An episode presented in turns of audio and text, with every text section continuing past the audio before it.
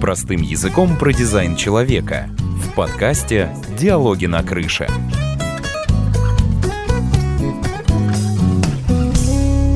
Привет, друзья, и вы слушаете первый выпуск подкаста «Диалоги на крыше». Я его ведущая Елена Киреева. Я приглашаю вас на мою крышу посмотреть новым взглядом на привычные отношения.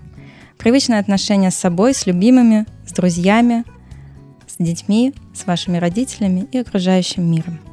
Поделиться личным и профессиональным опытом, познакомиться с интересными людьми и самое главное, здесь на крыше мы будем искать простые ответы на волнующие вас вопросы и улучшать качество наших взаимоотношений с окружающими. Поехали! И начать я предлагаю этот выпуск со знакомства, знакомства со мной, кто я, чем занимаюсь, почему взяла на себя смелость говорить на такую животрепещущую тему – я Елена Киреева, учитель по призванию и образованию, и у меня высшее педагогическое образование. 12 лет я преподавала иностранные языки детям, и 5 лет изучаю новый язык взаимоотношений в Международной школе дизайна человека. Тема сегодняшнего выпуска – привычки любить. Давайте поразмышляем на тему ваших привычек. Любить кого-то каким-то определенным образом. Выбирать для отношений, неважно каких отношений – будь то друзья, любимые, бизнес-партнеры, людей, каких-то определенных людей, чем-то на друг на друга похожих. На кого эти люди больше похожи? Они, может быть, похожи на вас, может быть, похожи на ваших родителей, а может быть, на вашу первую любовь. На кого похожа ваша первая любовь? И перед тем, как перейти к теме выпуска, я расскажу свою историю, как я увлеклась этой темой. Все началось с того, что в 2018 году я приняла решение о разводе. Все, кто однажды принимает такое решение, точно знают, как это непросто. Не просто его принять, не просто не слиться потом и не сделать шаг назад. И одинаково непросто бывает тому, кто принимает это решение, и тому, кто оказывается заложником этого решения. Особенно, когда весомых причин нет. И, возможно, если вы сейчас находитесь в этой точке, наш эфир поможет вам взглянуть иначе на ваши отношения. И вы либо утвердитесь в своем решении, либо дадите себе еще немного времени. Причина, по которой лично я решила развестись, очень проста. Я не чувствовала себя любимой и, в принципе, не была уверена, что люблю. Мы привыкли быть вместе, нам было удобно, у нас был общий ребенок, и несмотря на то, что пройдя через развод и понимая, что это было лучшим решением для нас в той ситуации, в большинстве случаев лично я выступаю за сохранение отношений. Единственное, в чем я точно убеждена, что вам не стоит сохранять отношения ради ребенка. Ради друг друга, ради чего-то большего нужно и можно, можно пробовать и не один раз, а вот ради ребенка точно не стоит. И в моем случае я приняла решение разойтись и для себя решила разобраться, а что такое любовь. Почему, когда люди начинают встречаться, у них горят глаза, летают бабочки в животе, а через некоторое время они вдруг становятся друг другу чужими. Заканчивается химия, что происходит, как это происходит, и существует ли это чувство, которое мы по привычке называем любовью. Вот с этого все началось у меня. И, конечно, все началось в кабинете у психолога. И я думаю, если вы когда-нибудь посещали психолога, вы точно догадываетесь, с чего мы начали наш разговор. И мы начали разговор с отношений с мамой и папой. И действительно, на наши привычки любить большое влияние оказывают отношения с мамой и папой. И все же, если сейчас допустить мысль, что есть что-то еще, есть кто-то еще, кто влияет на вашу привычку. И этот кто-то это вы. Просто допустите сейчас мысль, что у вас с самого рождения есть какой-то ваш индивидуальный язык, на котором вы общаетесь, но о котором вы ничего не знаете. И у вашего партнера, у вашего мужа, любимого, есть свой язык, на котором общается он, у вашей мамы, у вашего папы, у каждого человека – но так как никто нас этому языку, конечно же, не учит, мы все общаемся на таком немного тарабарском. И иногда понимаем друг друга, а иногда абсолютно не понимаем. И а, если у нас у каждого есть какой-то свой язык, то, наверное, его можно выучить. И я сейчас хочу привести один пример. Пример, который мне когда-то рассказал мой учитель по английскому языку. В одной семье, где мама была американкой, а папа французом, папа тайно ото всех научил свою дочку французскому языку. И никому об этом не сказал. И однажды, когда они вдруг, девочка с мамой или с кем-то из э, знакомых, я точно не помню, полетела в Париж, то посреди Марсового поля у ребенка случилась истерика, потому что все люди разговаривали на их с папой тайном языке. Я не знаю, почему папа забыл об этом рассказать. Может быть, он хотел сделать такой сюрприз. Но вот так ребенок не был к этому готов, что все его знают. И давайте сейчас, вот прямо сейчас, положа руку на сердце, вы сами себе скажете, как вы думаете, что мешает и что чаще всего разрушает ваши, не ваши, вообще, что мешает отношениям. Вот не в вашем конкретном случае, а вообще. Все, кому я задавала этот вопрос, отвечали абсолютно одинаково. Это неумение слушать, неумение слышать и неумение разговаривать. И тут возникает вопрос, это вообще как так получается? Мы разговариваем на одном языке, но не понимаем друг друга, это вообще как? И как часто вы в детстве слышали фразу я тебе на русском языке говорю, ты что, не понимаешь?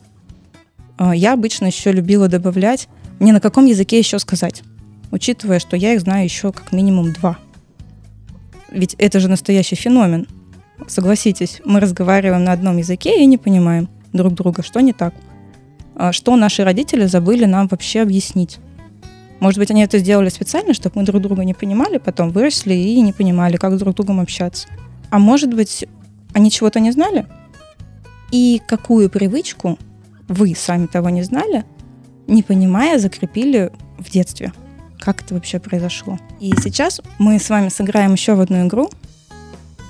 Попробуйте прямо сейчас вспомнить вашу привычку любить, ту, которая повторяется чаще других. И я приведу один пример.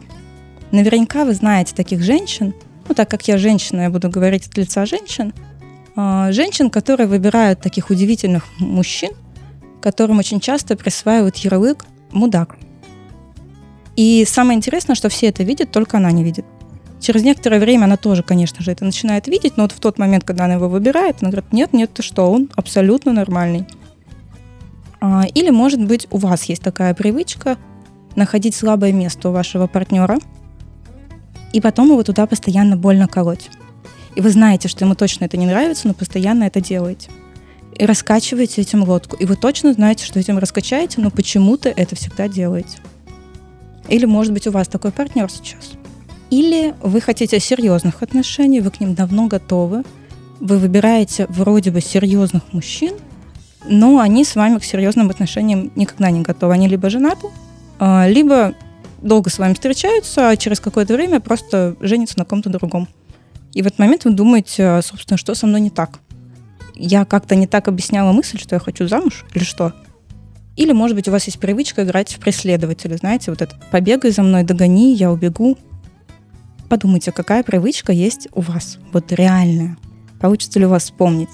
И если вы вспомнили, то будет очень классно, если вы сможете поделиться и напишите мне, что это за привычка. В следующих эфирах мы сможем поговорить на эту тему – и разобрать эту особенность, вашу особенность.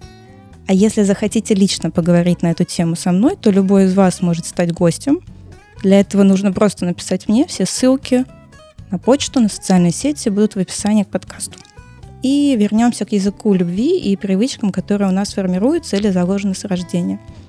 Так как я женщина упрямая, наверное, учителя все немножечко упрямые, я продолжала раскопки, пока не нашла что-то, что могло удовлетворить мой запрос. И накопала большую, просто тонну информации про языки любви. И каждый мастер объяснял это все со своей какой-то крыши, со своей колокольни, как часто говорят. И в некоторых случаях говорили, опять же, я буду говорить со стороны женщин, а в некоторых случаях говорили, чтобы партнер вас понимал, и все было хорошо, нужно обязательно уважать ублажать и превозносить мужчину до уровня Бога. И в целом, окей, согласны. Кто-то был очень убедителен относительно разных практик интимного характера. Окей, согласны. А другие говорили наоборот, что мужчину ни в коем случае нельзя близко подпускать, потому что это закончится плачевно. И, наверное, тоже окей. И каждый мастер по-своему был прав. Но мой опыт подсказывал, что это все будет определенно работать в отдельных случаях. Я же искала что-то, что будет более универсальным, что будет работать для всех. Какой-то язык жизни, может быть. И так как я 12 лет работала с детьми, и, по сути, всегда использовала одну и ту же технику. И она всегда работала. Да, в некоторых случаях приходилось докручивать. В единичных случаях она не работала. Но самое удивительное, что моя техника не работала с моим собственным ребенком. И сейчас вы наверняка тоже сможете вспомнить случаи, когда вы что-то делаете, это работает со всеми, вас все понимают, кроме ваших близких. И это очень странно. А теперь давайте допустим, что это какой-то ваш талант, какая-то ваша уникальность, какая-то ваша гениальность. И это непосредственно связано с вашим языком общения. Например, у меня дома, в родительском доме, в моей семье есть такое выражение «Лена вышла к доске». И когда я хочу донести что-то важное, мне все говорят, что в этот момент я меняю тональность и начинаю говорить на другом языке. Ну, удивительно еще и то, что я учитель иностранного языка, и у всех ассоциируется это моя тональность э, с учителем и с доской, и они автоматически перестают меня слушать, а я автоматически начинаю злиться и повышать голос. И очень часто раньше то, что меня не слушает, вызывало у меня обиду, гнев, э, были конфликты, и у многих из нас с учителями связаны, ну, не самые приятные воспоминания. Давайте будем честными. И помните это выражение – когда вы можете, конечно, высказаться, но учитель всегда прав. Может быть, поэтому отсюда формируется эта привычка не слушать. Не слушать конкретно какую-то тональность учительскую. А теперь просто давайте допустим мысль, что у каждого человека есть свой уникальный язык, через который он разговаривает, и никаким образом никого не собирается обижать. Но так как большинство из нас ранится где-то в очень раннем возрасте формируются вот эти защитные реакции. Какие-то нездоровые привычки, привычки любить.